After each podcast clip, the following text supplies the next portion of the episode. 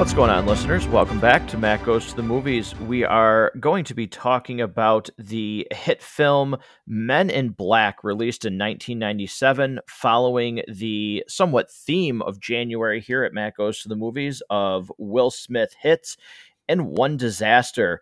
Uh, this is a franchise spawned two sequels, um, a standalone sequel in Men in Black International, um, an animated series that ran for about four years. Um, but surprisingly enough, one interesting fact about this, and Rob Harrison, I don't know if you guys know this, but this is a movie that Sony has claimed never netted a profit ever for them. I find that hard What? to believe, but Sony maintains to this day that because of all of the marketing, this movie never netted a profit for them ever. I mean, I remember this thing being everywhere the summer that this came out. Like you couldn't like Mhm. miss seeing this. Um, but that's that's hard to believe. Yeah, it's it's really hard to believe, but you you look it up and it's like it's everywhere. Like everybody talks about it that it it's never able it has never been able to net a profit. But I just found that interesting, but eh, we're not really here to talk about that. We're we're here to talk about what we think of this movie and uh you know, I was surprised. It's been a very long time since I've seen the first Men in Black. Um I've oddly enough seen ones that I really don't like more than I've seen this one. Um, maybe because it's not streaming. We were talking about that, which is another really odd choice. You can't find this anywhere, so you have to rent it, or like some of us did, we went to the local library and picked it up so that so that we could see it. Um, but I'll tell you what, I was incredibly happy to come back and rewatch this. Um, because boy, this movie's got a little bit of everything. And and Harrison, I'll I'll go to you first. I, I was surprised. This wasn't just strictly like a, a funny comedy movie like I remembered it in my head. Um, there was surprisingly some pretty deep stuff in here when I kind of sat back and, and really watched it and I and digest digested it. Yeah, I have not seen this movie before. I've I've realized as I was watching it today, I've started it probably like three or four times. In the times when it was streaming somewhere, which it's not now, I remember like being on a lunch break and being like, "Oh, I've always wanted to watch Men in Black," and like starting it, and then you know your lunch break ends and never finishing it. Um, so I'd never seen the whole movie, and uh, I, and and so like that familiarity was kind of hurting it as it started. I was like, oh, been there, done that, and then it got going, and I got past that point. I was like, oh, this is pretty good. Mm. So I've been, I was thoroughly invested. Boy, we're on a roll here for things that you haven't seen. Uh, two for No. two. Um, Yeah. so, Rob, what did what did you initial kind of thoughts on this rewatch? Was it more than what you remembered, or was it what you remembered? So I told the story when we were talking about Independence Day that in the in the old times, you know, just barely past black and white, but before high def, um, you know, before everything was available streaming, in most cases, you, when you wanted to watch something, you just kind of watched what you had in your library.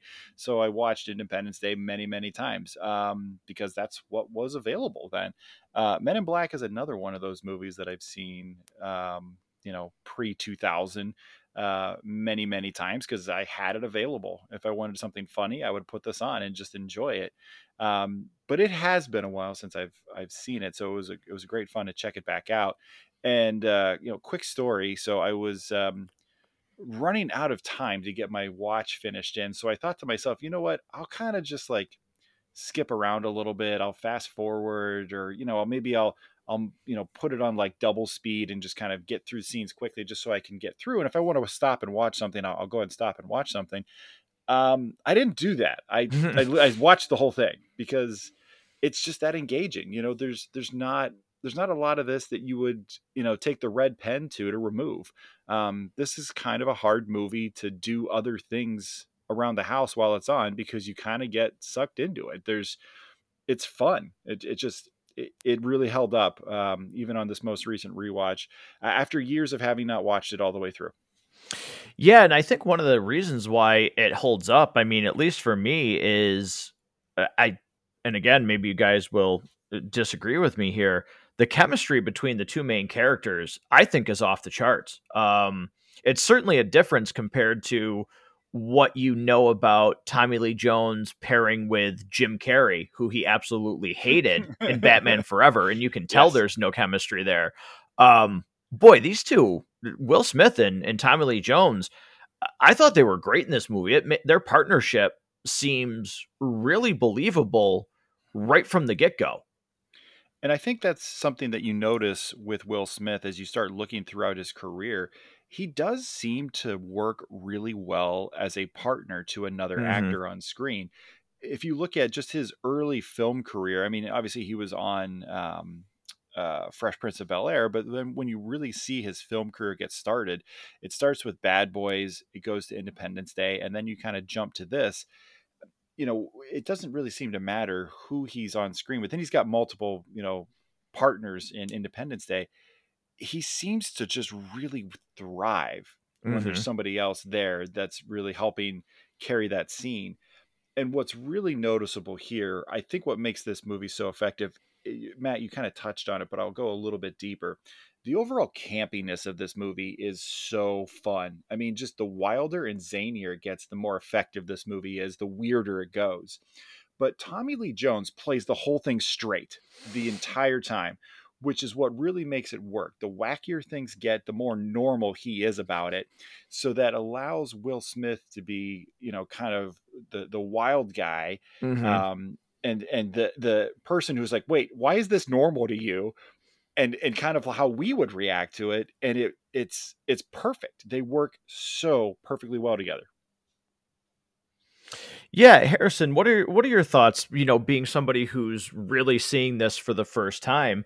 Um i think they do play it well because you know uh Tommy Lee Jones's character has been doing this for so long that it makes sense that you know um he's just numb to this or you know uh, agent k as as they call him in the movie. I-, I thought that dynamic worked really well where it's like yeah man i've i've been doing this for god knows how long. Like an alien running down the streets nothing yeah i i think it worked really really well for me i would i mean I feel so left out in like this era of Will Smith that I never participated in. And like, I'm sad I didn't. But to date myself real quickly, I was curious. So I looked it up. This movie, Men in Black, was released uh, 16 days before I was born. So that's probably why I never saw it. Uh, but, you know, like, and I feel like that era of Will Smith was just something that I never experienced. And so coming back to it, it he's just he's such naturally a leading man. He's he's funny and he's engaging and he's he's good to watch. And uh, you know, like actually, I'm going to save that thought for later. But but the two of them together, I think, is just so great. Like it's just a weird combo that you wouldn't really think. Like this older guy who's like kind of serious and like not very high energy and kind of like really just like monotone, and then this like really flamboyant guy eh, who's mm-hmm. young and really it, it, it's not a duo that I thought working, but they really just work well together. And, like, if we're into spoilers, if that's okay, at the end of the movie, um, after Tommy Lee Jones like blows open the bug and they're just like sitting there talking before the mm-hmm. girl blows it up a second time, and and Will Smith is just rambling. Like, I totally f- get that that's something that the two of them would do. That they'd go through that crazy scenario, and that Jay would just ramble at that point. I, I believe it. Yeah, I think um and, Harrison, like you look stuff like this up and you're you're super knowledgeable and you really go deep into movies and things like that. But i often wonder sometimes like you know you you made reference to like this movie was released before you were born and it's taken you this long so obviously you were just lazy as a baby that you didn't watch this. Um but, but um i often wonder like people who don't know like especially back then for what his movies made during these time frames like rob and i really understand it that like you know when you say like will smith was the king of the box office like he really was. Like you knew if a movie was his with him was coming out it was guaranteed a hundred million dollars whether it be hitch bad boys men in black like and i often like hancock i often wonder like people seeing him now and if they go back and like watch some of his other you know his older things if they're just like like why was this guy ever like you can see it like he's an attractive funny guy like he still has a screen presence but you know, let's face it, it's been a long time since he's had movies like these. Um, but I often wonder, like somebody, you know, kind of like in your age demographic, if sometimes you see him and go, like, all right, yeah, but boy, th- this guy used to be like the biggest star in Hollywood. Yeah, it's it's something that like I will say when I was in like junior high and high school, I'd have to check the dates. They're not in front of me right now, but like I Am Legend and Hancock were huge. Like Mm-hmm. and and not just when they came like for years. I remember people are always because like I just I I lived in a very strict household. I was not allowed to watch PG thirteen movies until I was thirteen, so I hadn't seen them. And so like I remember for years people talking about them, and I never could, and I just never got around to seeing them after I turned thirteen. So I, I think that there's a little bit of that that like I caught the tail end of, and maybe that's like you know the parents influencing my generation. Mm-hmm. Um, but I, yeah, there's something about him though that's like carried over that like even if I don't recognize his like draw and, and movie draw, I, I like recognize a legacy that's associated with him, which I'm finally starting to understand uh, because of these movies we're watching. Yeah, and like you know, Rob, just kind of a follow up w- with that. It, it wasn't even at this time too, just the movie career. Like he had a very successful music career during this. Yeah, I think most people knew him from DJ Jazzy Jeff and the Fresh Prince, and then I don't want to say it was a surprise when he really crossed over to become a movie star because he'd been on TV and that Mhm. show did very well, and the Fresh Prince of Bel Air is well remembered um, from that generation. It's probably one of the favorite sitcoms from that generation. Um, but then all of a sudden, you know, Bad Boys comes out, um, and you start really just seeing it, and and people are just enthralled, Mhm. um, you know, by by him. Um, you know, you, you remember the the single "Getting Jiggy with It"? That thing was everywhere. You Yeah. could not escape it um, anywhere. Uh, you know, Big Willie style was I think 1997. Um, that was like one of the biggest albums of the 90s. Yeah. P- that's when people were still buying CDs and like everybody had it. Like Everybody had it. Yeah. You almost didn't need to buy it yourself because all of your friends already had it. right ex- yeah exactly like yeah he was just you know I, I mean it's incredible how you know big this guy was um but watching this movie though I, I mean for me i do like i see it so clearly because he's so like he's funny in this movie like i think he's hysterical his his facial expressions um you know one of the things too when i like when I was watching this is the scene where they're looking at the autopsy. Well, they're looking at the dead body, and she's like, "Any of this freaking you out?" The guy's like, "Psh, "Nah," like, like just like everything about it. And then when he first is getting introduced after the test, um, even before that, like the stuff he does during the test when he's talking about the girl, he's like, "Girl, middle of the hood." Physics books in her hand. Those are way too advanced for her. She's about to start some stuff.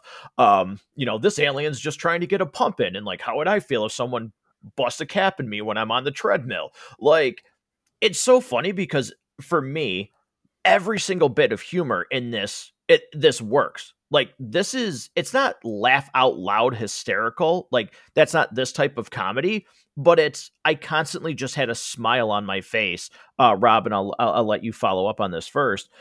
Like during this movie like i literally was like just grinning the whole time. And again these are these are lines that i could almost repeat word for word because of how many times i've seen it even though it's been that long ago. And every time they i just laugh. I, Mhm. I still laugh every single time. Um it's partly his delivery it's partly just the craziness of the situation um but uh i i, I just love watching this movie every time i've seen it yeah harrison anything to add to that Yeah, it just that's something that I wrote down, even though they're not lodged into my brain because I don't have the memory you do. There, there's something about like this attitude of movies that is unlike anything coming out these days, where it's like, like, how can I explain this in words that will make sense because the f- thought isn't formed in my brain. Uh, the story in this movie I'm going to try to explain this here. The story in this movie isn't exceptionally tight. The technical aspects of it aren't exceptionally astonishing. You know, there, it's not like it's a really dramatic performances. Are the performances much beyond just like you know, kind of wittiness and and like uh, I, I don't know, like basic characterization within the actor that we know? Like it's a completely different vibe of a movie, but somehow doesn't make it bad. Like I think if you were to take all those same elements and put it in a movie like I don't know, just because I bought tickets for it earlier today. Ant Man and the Wasp: Quantum Mania, and like mm. you took those same elements and put in that, it would not work. And you know, obviously, that's a more. You know, Let's just go Ant Man because Ant Man's a less serious movie. I, I just feel like that would not work. There's something about this attitude and the the entire vibe around the movie that makes it very different. So when they say those lines, they just work and connect in a way that that it's like nostalgic, but I have no nostalgia for it because it's new. I, I can't explain it that wasn't a good explanation, but hopefully someone listening, uh, someone listening who has never watched this before and just watched it, they know what I'm saying. um, you know, so I I, I want to piggyback off of that because again, I my interpretation of this movie is I do see some deeper stuff there. Um, I think some of these performances are not just good because you know, Rob, used the word campy. Like this movie is campy, it's self-aware um, which is one of the things that I love about it. But there's small little moments that I go, this isn't exactly what I remember. Like I remember the lines of dialogue, but the one that I love, and good God, does it ring true today, is when Kay is outside with Jay after the test. He's talking to him on the park bench, and he just says, Well, yeah, a person is smart. People are dumb, panicky. We're not good as a group. Um, and you you see that today, and I'm like, geez, like how far, like how that message is still so relevant today. Um, like kind of hit me. And then just the line too when he asks him like, "Is it worth it?" And he's like, "If you're strong enough." And just the thought of like, if this were real, you know, somebody giving up their entire life, like literally just to go, I, like I'm doing this because it almost might save all of mankind. Like legitimately, like Rob, if you were like if you were on that bench and they were talking to you and he's like you give up contact with everybody. Nobody will know you exist ever. You're in the situation you're in now. Your wife, your kids, they somehow will be under the impression like, well, they'd use the flash thing and you're not flashed as far as we know, but th- that's no more ever. Like you go on knowing that you're doing something probably for the benefit of every single person on the planet, but in some regards, those people were your planet, so to speak. Not that we need to get yeah, into a deep philosophical thing, but like I think there's actually some really strong messages here um with these characters. Yeah um couldn't do it couldn't imagine somebody else teaching my kids how to drive a car. Couldn't imagine someone else teaching my son how to tie a tie. Couldn't imagine it. So yeah i would turn it down. And i'll tell you what's interesting is i noticed this uh, this time watching it through. You know he he sets it up and it's kind of intended for you the audience member to feel like oh god yeah you would have to sacrifice so much.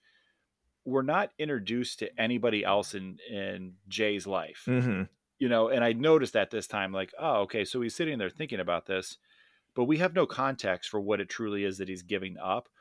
And I sort of actually like that. I don't because mm-hmm. I don't know that I want that. I, like I just want to have fun with this movie. You know, I love the line that you talked about. I had actually written that down as well because that's one of the that's that specific line is like way deeper than this movie kind of has any right to, to right. have a line that that like really deep and and make so much sense. I've used a you know a, a, piece of this line in conversations. I can't tell you how many times when when talking about society as a whole, um, and and some of the deeper divisions that people like to talk about. You know, if you're having a conversation with one person who maybe has different views than you, in the right setting, you can have a good conversation with that person.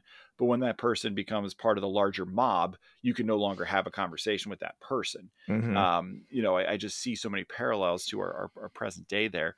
Um, but yeah, it's I, I do enjoy that they don't really get into what he'd have to give up. And you contrast that with something like Six Underground, which is this really great movie on Netflix that has kind of a similar thing.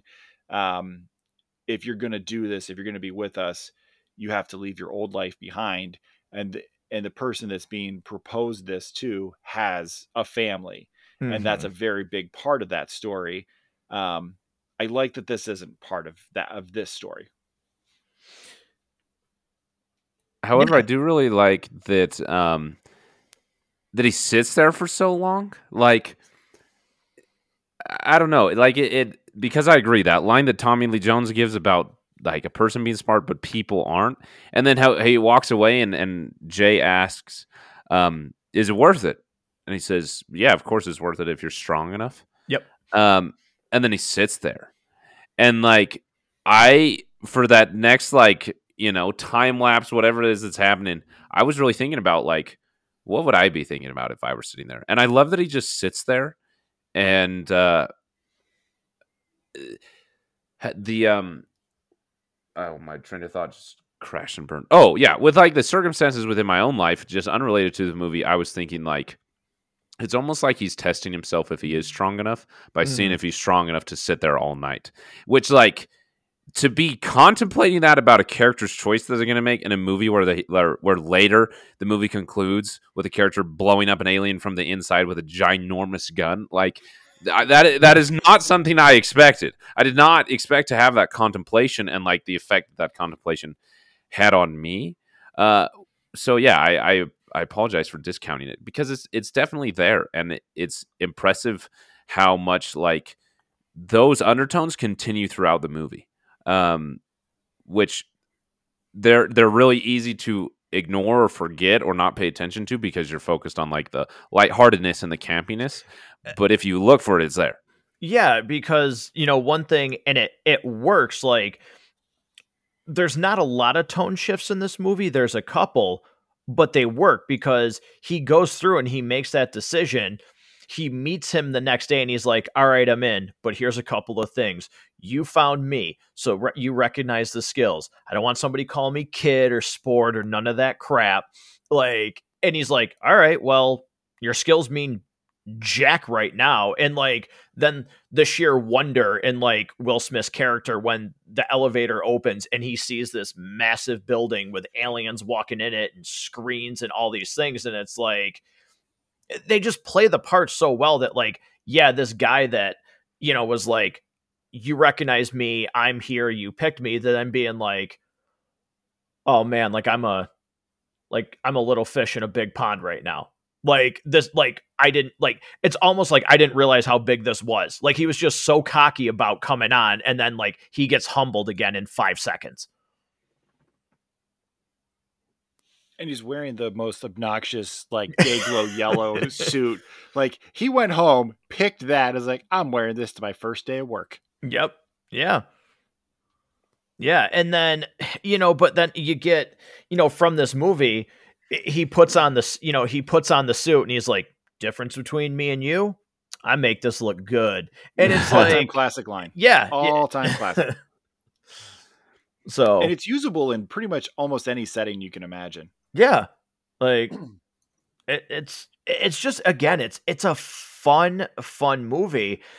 And then it, even too like I I enjoyed going back and when they're when they're in that autopsy scene and he's talking with the doctor and again just like his facial expressions when she's like you know what i like to do sometimes when it's late at night and he's like mm, no. Like it's like it's really funny and then um the the confusion of like oh i really need to show you something and she's like oh my god like a woman shows any kind of interest and it's taken into this and like like that you can go back nowadays and watch some of these movies and it's way like inappropriate some of the jokes that they made but i felt like the things that were in this movie like they still hold up. Like none of them seem offensive by you know what we know today, and you know things that are like, yeah, looking back, that really that's really not funny. Like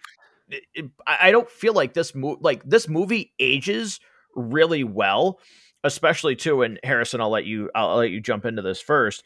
Um, what ages really well about this are the effects, especially considering we just talked about a Will Smith movie where some of the effects didn't age very well in Independence Day. I feel like this movie held up really, really well in a lot of aspects. Yeah, the the first thing I want to say is is kind of combining previous comments about like the depth that this film has, and just that entire action interaction that Jay's character uh, Will Smith has with uh, I forget her name, Laurel. Is that the character's name? Um, that he like cares about her. You know, like maybe it's romantic. I don't know, but that but but that he's like really um concerned about the flash thing and how many times she's getting flashed and what how that would affect someone eh, like it's a Men in Black movie. Like the one thing that I knew about Men in Black is that they had to stick the flash people in the forgotten memory. Like you know, you just walk around flashing people. It's not something that that should have moral consequences to it. You know, we're blowing up aliens. We got to flash people, and so it's interesting how concerned and caring he is for like just like another human. You know, their relationship goes absolutely nowhere except for they become partners at the end, but like romantically, nothing happens. It's just him caring for another person and I like that, you know? I don't I don't know. And like even when she was like I, there's something I really need you to see and like his apprehension to the whole thing. I, I don't know. You just, he, he's a respectable guy, which is you know maybe that's changed for Will Smith. That your your opinion might be different, but in this movie he is. Uh, and uh, yeah, so as far as the effects goes, to get back onto what you originally asked me, I was like ready for the effects to be horrible. I mean, that opening scene with the bug, not a great start. Um, but outside of that, I like, I could, how can I say this the right way? I realize that most of it is practical, um, but they did a really good job at making their practical you know their puppets and their props and their makeup look fake enough at times. So when, when they did do CGI it wasn't a huge contrast because this movie came out in 1997 you know CGI was at a you know not not where it is today by any means. And so eh, the coordination between the prop department and the CGI department is fantastic. They're not doing what they're doing these days, where you know some prop master makes a prop and then a VFX artist goes in and he races the whole thing and puts his own in. You, you like, mm-hmm. there's a mm-hmm. good marriage between the two. Yeah, Rob, any kind of follow up? Yeah, again, considering it's 1997, uh, there's times where old visual effects are distracting, and I'm never distracted by the visual effects in this movie, knowing what's capable now. I mean, even just something as simple as when um, he blows off Tony Shalhoub's head, you know, and mm-hmm. he regrows the head. Like that, that effect still works for me. Um, and I think, I think what helps is that you're not supposed to take it seriously. So it's not like you need this incredible realism to make it work. Like it's already goofy and just fun anyway. So just roll with it. You know, I, I think sometimes that helps this movie. Yeah, no, I, I do think the fact that like you do just kind of roll with it. Um, you know, it really helps because you know one of the other things about this movie when I was watching it, it because I was having such a good time. You know, this movie, like for me at least, um, it felt like it was over, like as soon as it started, but not like in a bad way. Like I was just like, wow, like I just had a good time and like I, I'm through this movie already, but because I was just enjoying myself so much, like it was almost like it ended too quickly in a good way for me. It's a very short movie. Um, I think it's just over an hour and a half, and never feels like wasted time. Never, it never feels like there's a wasted scene. Yeah, I think this is one of those examples where it's like, you know, and I think for me, Venom Let There Be Carnage was a good example of this because that was a very short movie. Um, you know, you guys might feel differently, but you know, this is one of those movies where it's like, yeah, it probably didn't need to be any longer than this. It maybe it wouldn't be as good as I as I think it is if it was two hours long. Yeah, I like there there doesn't need to be a training montage. There doesn't need to be you know the the moment where he's in there studying all the aliens and all the weapons you know like it's a second day on the job. That's part of the movie. And so like our surprise is his surprise and it it just works. And like some one of the difficult things is like you you can have a movie that has a great whatever you know throw it in visual effects story character whatever and and it's great and it's really enjoyable and it's it's you're invested but it gets long enough that that amount of time even if there's no scenes that are like unnecessary or drag the amount of time just gets exhausting you know? Even if you're invested the entire time even if you never feel the length until the very end it's there's something about it that's exhausting so when the movie's over the the feeling changes as the exhaustion weighs on you and and it never happened here. Like i finished it i was like oh yeah i like i i'm good to go you know i, I watched my 98 minute movie and and i had fun and like I don't know. I was thinking about going to see Avatar: The Way of the Water again the other day. I was like, do I have four hours today to carve out? nope. Okay, we're not going. You know, like uh, there's some things happened, so my schedule got delayed today. I was like, oh, I still have plenty of time to watch this, and it it made it more relaxing to watch, which I think is really needed because this is like a relaxed vibe. You know, we, we, we talked mm-hmm. about it. If you go into this with real serious tone and you're like, you know, you got to relax, you got to lay back a little bit. You know what's funny about that is like I was really thinking about this when I saw how much of the movie was left as I was watching it. And you know, we we watch movies a little bit differently anymore because, you know, we're watching sometimes two or three movies a week getting prepared for reviews. Um and I've really come to appreciate the benefit of a shorter film. like it really um you know, a lot of times people don't understand like totally how podcasting works. They just think that oh, you just buy yourself a USB microphone at Best Buy and uh, then ZipRecruiter and Stamps.com just back a truckload of money up to your house, and that's just what you do. But there's like a real time investment in watching and rewatching some of these things. Um, so when I realized that this was only an hour and a half long, I was actually like really excited about it because you know it's a fun movie and I enjoy watching it anyways. But yeah, it's you know, sometimes it's like, okay, this is like some of those Transformers movies. Like, this is two and a half hours long. Oh God, like, damn it! like, I did put you guys through that chore. Yeah, and I'm glad those are getting released now because um, they were a lot of fun to to talk about, even if they weren't a lot of fun to watch it all all the time. But you know, it's it, a two and a half hour movie. A lot of times is a chore. It, it's like you really got to devote a significant portion of your day, of your waking moments that aren't like getting ready for bed, like going to work, making food for yourself. Like that's a big percentage of what's left when you think about a two and a half hour movie that you're not doing anything else. So, yeah, hour and a half, sweet spot, perfect, love it.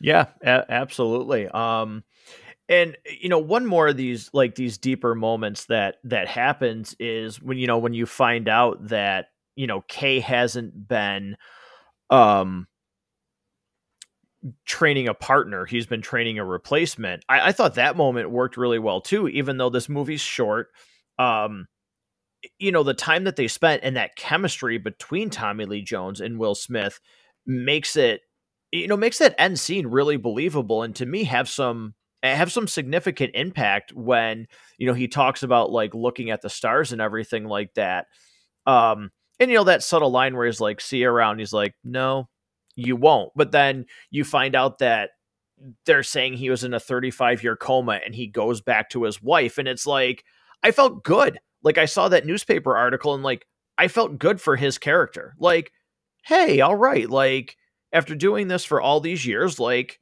he gets a happy ending. No, yeah, pun, it, no pun intended. it drew me back to the scene when when they're resetting the girl's memory when the, the she's at the morgue, mm-hmm. and uh, he's like, "Get," and she needs a new memory, and he's like, "A happy memory." I don't know, like like if you have, the, I just read something on IMDb as I was reading about it. You know, the trivia that I like to read, talking about how the the Men in Black comics were much darker because they mm-hmm. the Men in Black were kind of given the ability and opportunity to manipulate and reshape the world however they deemed they wanted to. Uh, the Men in Black kind of have that ability, even if they're it's not said. You know, like they are keeping a secret and truly shaping the world how they see is fit, uh, and to contemplate the power that you have over someone's life is you know do i have that power? Probably not. But it's interesting to consider and how how much influence you actually have for someone to have a happy memory. Yeah, I do. That's that's one last thing that I'll that I'll bring up is I love anytime that they use the memory stick, Will Smith's interactions with it, was especially when they go to the farm and he's like, and you know, he was never really good for you enough. He was never really good for you anyway. You're gonna go. You're gonna get you some shoes. You're gonna do all this. Um, like it, all of his interactions when they do that are to me like those again they're not laugh out loud hysterical but they're just like again i just i get a really big grin on my face Yeah, I agree. So you know rob you had a a thing and i think this is probably a, a good way to to segue into this but uh, unless you guys have anything else that you want to jump in before this but rob you had suggested is there anybody that we thought like celebrities or you know a famous person like would you be surprised if they were actually an alien? Um my I, and immediately i thought steven tyler lead singer from aerosmith Ooh, okay, so that's a good one. Um, I had two that I thought of that if uh, if it actually came out they were secretly an alien the whole time, you'd go, ah, how did I not see that sooner? Um, so my first one is Jared Leto. yep Yeah. You at home, I can tell. I can hear you nodding your head. Like, yeah, I can hear you. I can hear you. Um, my second one is Lady Gaga oh, yeah. okay yep my because she's just sup- like she's super talented and kind of weird and kind of offbeat a little bit, and it's like, wow, that's that's a lot. That's a lot for a person to be able to do. I bet So- you you're actually an alien. I had two more. Um, Mickey Rourke Okay, yeah. and then Aubrey Plaza.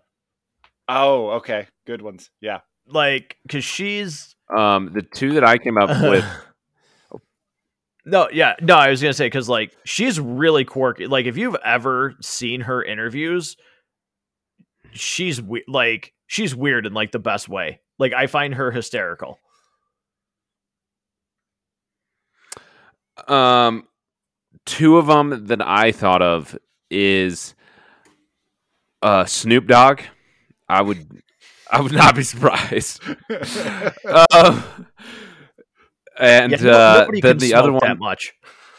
no, no, Eh, like he's just, you know, he's like an alien that's committed, that's that's lived his life in another galaxy and has come to Earth to retire, and he's just working on his bonus levels now. Like, you know, it has been his whole life. Uh, So, And then I- one more that I have is uh, I don't know if you guys who know who this guy is. Someone brought him to my attention the other day. Never heard of him before this, uh, but Nikocado Avocado.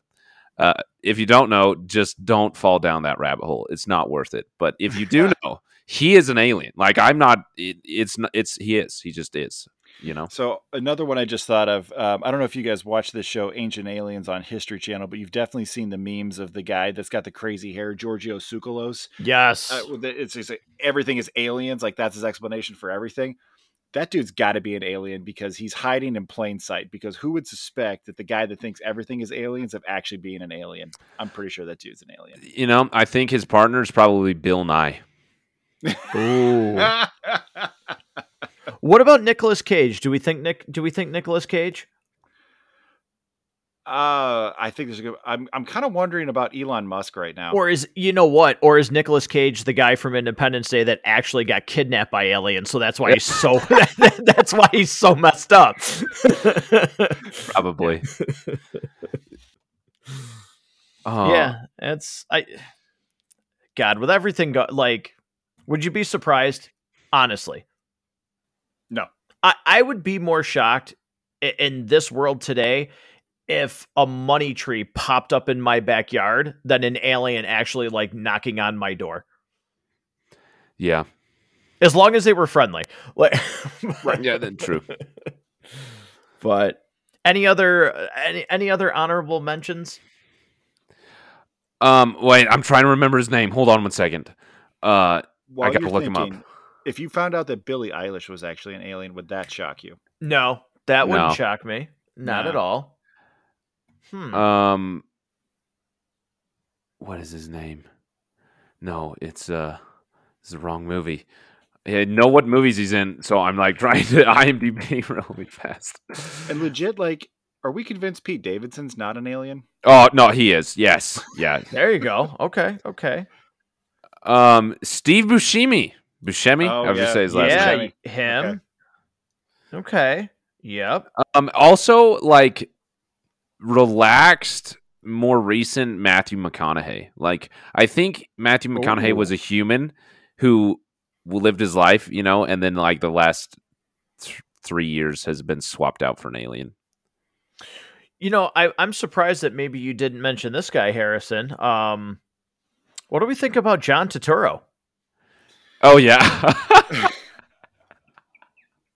Definitely an alien. Like, that's why he's in the Transformers movies. He Yeah, connected like- with them. he accidentally our just language. he rolled on set one day. Like, Yeah. like, Yeah, but oh, jeez. Yeah, there's yeah. I, I wouldn't be Apparently, John surprised. Turturro was offered the role of Edgar um, in uh, in the movie before it ended up going to Vincent D'Onofrio. Oh, really? hmm Huh. Interesting. I think he could have done that. He would have been good as an Edgar. Yeah, you know, uh, uh, all kidding aside with that guy too, like his goofiness in the Transformers movies, y- you see him then in the Batman, and it's like, yeah, no, you're good. Like he's good. Like he's Oh, he's talented. Like, amazing. he's he's Yeah. talented. Um, I, I w- as I was editing the uh, the Last Knight episode, just while we're on it, super quick. Uh, when we got to Leeson likes over on the basement binge, and I was talking about my favorite scene. I enjoyed listening to myself describe it so much. I went back and watched the scene again and just had a hoot by myself watching it. You watched a scene from the Last Knight on Yeah. purpose. John Turturro, you know. So yeah, Wow. boy. Um, so are, are you guys aware? Um, and uh, I think this is so. Harrison, I'm going to assume you've never seen the second, the third movie for this. Um, have you seen Men in Black International? I have not seen International. I've seen one of the other movies. Um, Is it the one with Josh Brolin in it? I don't know because I've only seen part of it. Okay. Okay, th- here's the thing. I'm gonna reveal probably too much about myself, but which one of the Men in Black movies is the one where like this alien goop thing that's kind of like Venom lands on Earth and like crawls around and then sees like a magazine cover and becomes like a girl in like a bikini and then like eats someone and looks like she's pregnant. It's like in the Uh, literally the opening of the movie. I think that's the third one, is it not? Because then she goes and breaks somebody out of prison. I think so. I think I don't remember. I think that's the third one. Um, so here's why I remember that. Uh, we were at my grandma's house one time, me and my cousins. It was late at night. All the parents were doing something, so we were trying to find something to do. So we turned on their TV, and just like on TV was Men in Black three, whatever, whichever one it is, that one. Mhm. And uh, I remember watching it, and like the reason that scene is so frozen in my brain as a kid, I was pretty young. Like I remember when that scene was happening, like being super stressed out that one of the parents were going to walk in and like yell at us because we were all probably like seven, maybe. I was the oldest. I was probably like eight or nine. Um, so yeah. Anyway, I just remember that, Huh. and then like. I don't remember much else about the movie. I remember some events and like I remember the black suits and the super shiny guns and the flashy thing, but other than that, I don't remember much because like okay, random story. Because the other thing that was on was the uh uh I forget what it's called, the uh, Miss America pageant and my cousin who had the remote, my younger cousin, I won't say his name so that people who know him don't know it was him. Uh but he kept changing the channel between Men in Black 3 and the Miss America pageant waiting for it to be like the bikini section. And so we he just kept switching channels and then it finally was uh, to the bikini section, and my grandma got walked in like right as he switched to it, and he we all got in serious trouble, and then it turned off the TV, and so we never got to finish Men in Black. Oh my god, that's I'm I'm glad we shared that. Um, um, Rob, have you have you seen the second, third, and the fourth movie? Definitely not seen international. Okay, uh, the reason why I just brought those up is the the biggest, as you know, we're talking about the Men in Black movie, but just kind of a quick thing on the series. The biggest missed opportunity for me for Men in Black is not that we didn't get a fourth one um, with like Will Smith in it. Is the fact that there was legitimate, it was when Sony got hacked and it was leaked. that they completely cut out the crossover with 21 Jump Street. That would have been good. That was that was a legit thing where people were writing the script. Um, they had it. Um, and yeah, it was it was going to be a crossover between Men in Black and the the 2122 Jump Street series um, that would have taken into account those two movies, and we would have gotten a, a crossover of those two. I I think that could have actually been really good. You know, talking about uh, duos that just work really well on screen together. Uh, Channing Tatum and Jonah Hill together was so good in both of those films. I I laughed really hard. I, I would have watched that. I would have liked to see what they did with it. It sounds like when when you say it, it's like, oh, that sounds like it's cool. But if you stop to think about it for like just another couple seconds, you go, how would that work? I I don't know. I mean, it could could have been awesome, but it also could have been awful. Yeah, it to me there is like eh, that's one of those movies where we've talked about there's no middle ground either the concept is so like it just does not translate and it's so bad that you're like oh my god or you go this probably shouldn't work but holy cow it does. Like yeah, to me there were the jetsons crossing over with the flintstones. Yeah like there there'd be no middle ground for that kind of crossover but um something that is in my brain now just thinking of crossovers is as i was researching because you said this movie's never made a profit. So I was like, I have completely fallen down the rabbit hole of this movie's finances. I knew uh, you would. At some point, Men in Black 2 and Spider Man were released as like a single bill ticket. So you could get mm-hmm. buy one ticket. And so then I was like, you know what? That would have been a cool crossover between like Spider Man and the Men in Black and like Venom coming to Earth was the two things that brought them together. And that'd be kind of fun. Well, but but Sony saying this hasn't made them a profit is I. They need a new accountant. I, you know, yeah. are, is he laundering money? There's like millions of dollars missing. Because you would think, like between the you know the DVD sales, Blu-ray sales, whatever else, when it was able to be rented, um, you would think it it, it would have made it, uh, a profit because it was only okay. the budget was only 90 million and it made 584 yeah, okay. Here's a brief look at the rabbit hole. 90 million, it made over 500 million worldwide. Two hundred fifty yep. million here in the US alone, all right? Uh, also, just a little side note: in 2020, they did a re-release in Australia. It made three hundred dollars, three hundred four dollars, uh, which I think I is think, funny. I think international, like world, uh, international, it was like three eighty seven, was it not? Uh, wait, yeah, Men National uh, I think it was seen by 387 people. I had that somewhere and I lost it in all my tabs I have open. Uh, but between like from now and when was this written? Like 2008 or something like that? 2012? Yeah. Uh, on like between like Netflix, DVD rentals, iTunes, and then Google rentals, the Men in Black made $10 million, right? So there we got another 10 million. And then in DVD and Blu-ray sales alone for the year 2012, because for some reason it's the information's available for that year and none else. Uh, Men in Black alone made uh, $8 million. So there's $18 million in Blu-ray sales for two years there, or one year there. So what, anyway, there's a brief look into the rabbit hole I've been falling down.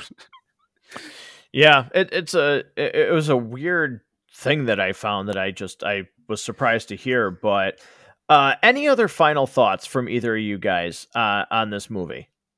The music is exceptional. Oh my gosh! Oh yeah, yeah. The, the movie started, and I was like, "Wow, this music is good. This is not what I expected." And then it said that it was Danny Elfman. I was like, "Okay, that makes sense." But I, I was just like, I don't know. I just miss movie scores like this that are so like campy. I don't know. It's good. It's it fits the tone really well. Yeah. And um they, you know, they really go hand in hand. It's hard to think of another way to have scored this. Yeah, no, I, I definitely love the music. So let's let's cap this off with with popcorn time and talk about how we how we rate this and I, will just go first again. Um, very similar to Independence Day. Uh, this is two for two on Will Smith movies for me that actually get five buckets. I really have no complaints about this movie at all. Dialogue, pacing, uh, CGI, characters.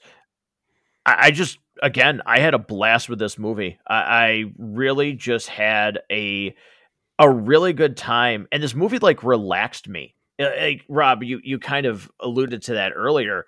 I, I just felt so relaxed watching this movie, um, which is fun. Sometimes I don't want a movie to like get me on the edge of my seat in terms of like nervousness. Like Rob, we talked about that with The Last of Us, where uh, there were things that I was like actively talking at my TV, knowing what was going to happen, but like I was so stressed because I knew what was coming. I was like, well, if I talk out loud, this scene won't happen. Like I'll change, I'll change their fate. It's an interactive show. Like, um, yeah.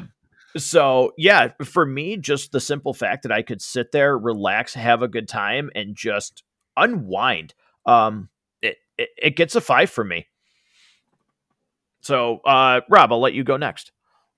Uh, it's an easy five. Um, if you don't score this movie as a five, listen, everybody's entitled to their opinion. You're just wrong.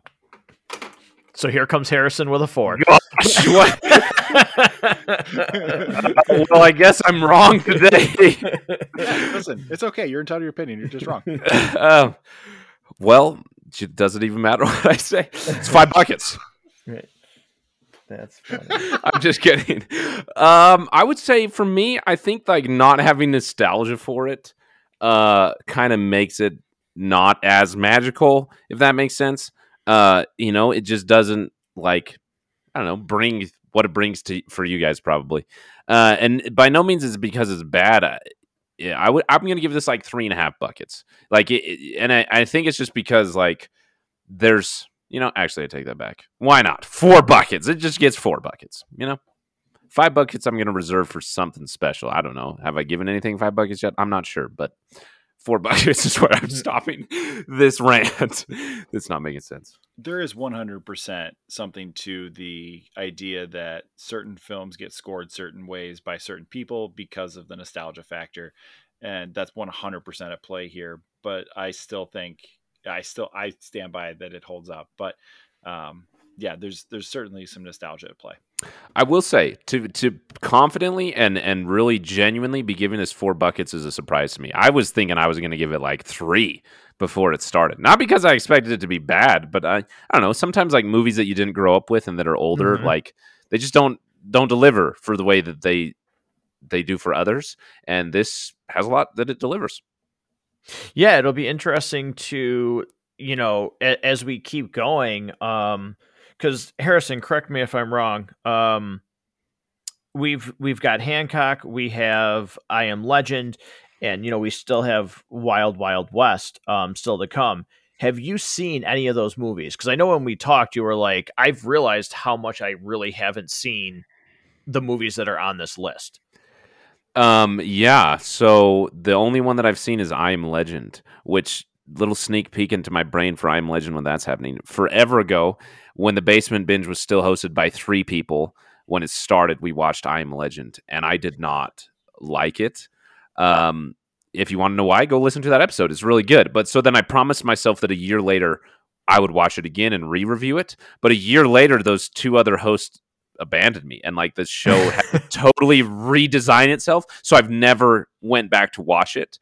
Um and so like this is almost like the basement binge coming full circle and i get to reevaluate with my two other co-hosts now, um, and uh, I'm curious if I'm gonna like it more. I- yeah. So anyway, yeah, Rob, have you? Um, I I automatically assume that you've seen both Hancock and I Am Legend. Um, yep. Ha- have you ever watched Wild Wild West, or did you just not put yourself through that? I've seen it once. Yeah. And I thought prior to um, the uh, programming director making the call for what we were doing all this month, I thought that that was the exact number of times that I would have seen. nope, I got one more in me. I've uh, honestly, I've done this to you so many times. I'm surprised you haven't gotten a new phone number. Like I just like so. Um, you know, Rob, if you can watch Matrix Resurrections twice, you can watch anything uh, twice, and you did that to yourself. Yeah, honestly, he's he's one Green Lantern suggestion away from getting blocked. and coming up in February is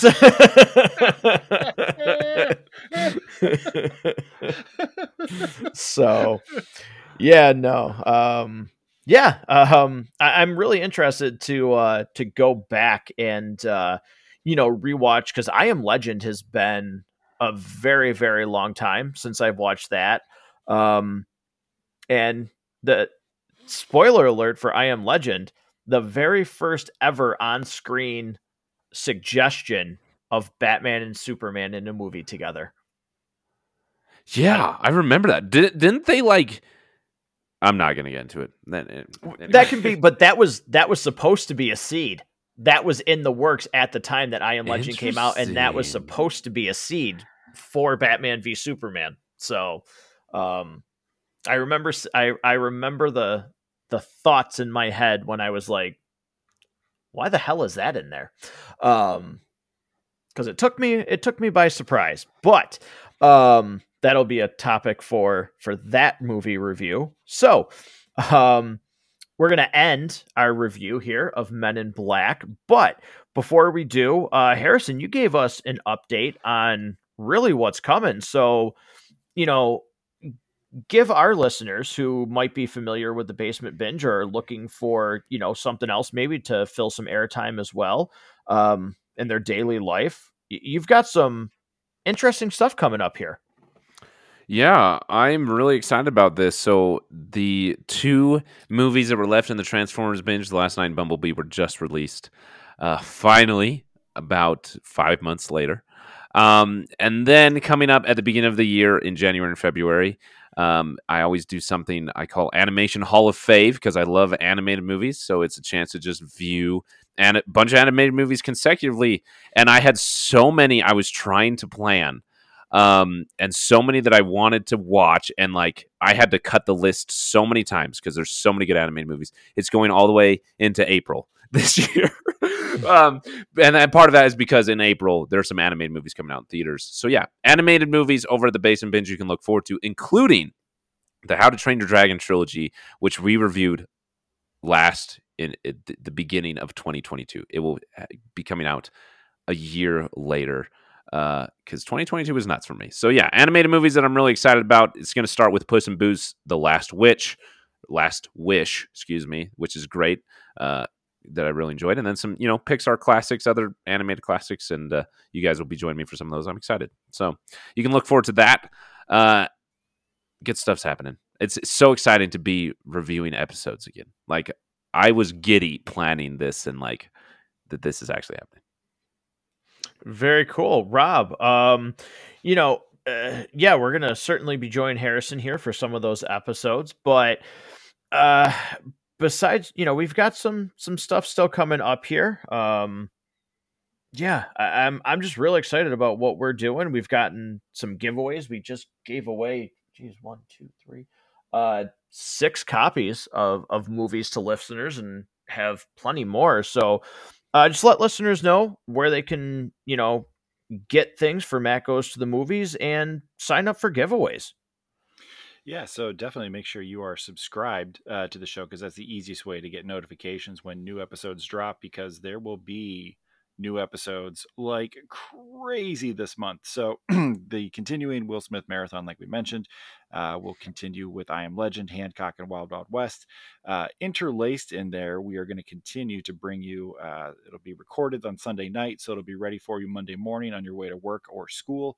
Uh, for The Last of Us, all the way through the end of the season, which um, the first episode gave us a lot to be excited for. So uh, if you're listening to this and haven't checked out um, that show yet, uh, can't recommend it enough. I think it's going to take us for a ride, and uh, I, I, think that it'll be a lot of fun. So yeah, you'll be able to listen to our breakdowns. It'll be available very late Sunday night or early Monday morning, depending on whatever time you get up. But in the meantime, uh, make sure you connect with the MGTTM Podcasting Network on all of your favorite social media platforms. You can find the show on YouTube, TikTok, Instagram, Facebook, as well as the Facebook group. Uh, not on LinkedIn yet, but you know, eventually. Uh, you can also email the show mgttm podcast at gmail.com it's just the initials for matt goes to the movies podcast at gmail.com let us know your thoughts. And that's how you can participate in a bunch of different uh, free movies that uh, Matt is able to give out from a variety of different sponsors. So thank you to the sponsors and thank you to you, the listener. Yeah, absolutely. Thank you so much to you guys for joining uh, you know, what we're doing here at Matt Goes to the Movies. Look forward to joining Harrison for for his shows and yeah, ultimately just thank you from, you know, all of us. Thank you to the listeners that download the show, interact with the shows. Uh, it's really appreciated. So until next time, we will see you very soon at Matt Goes to the Movies.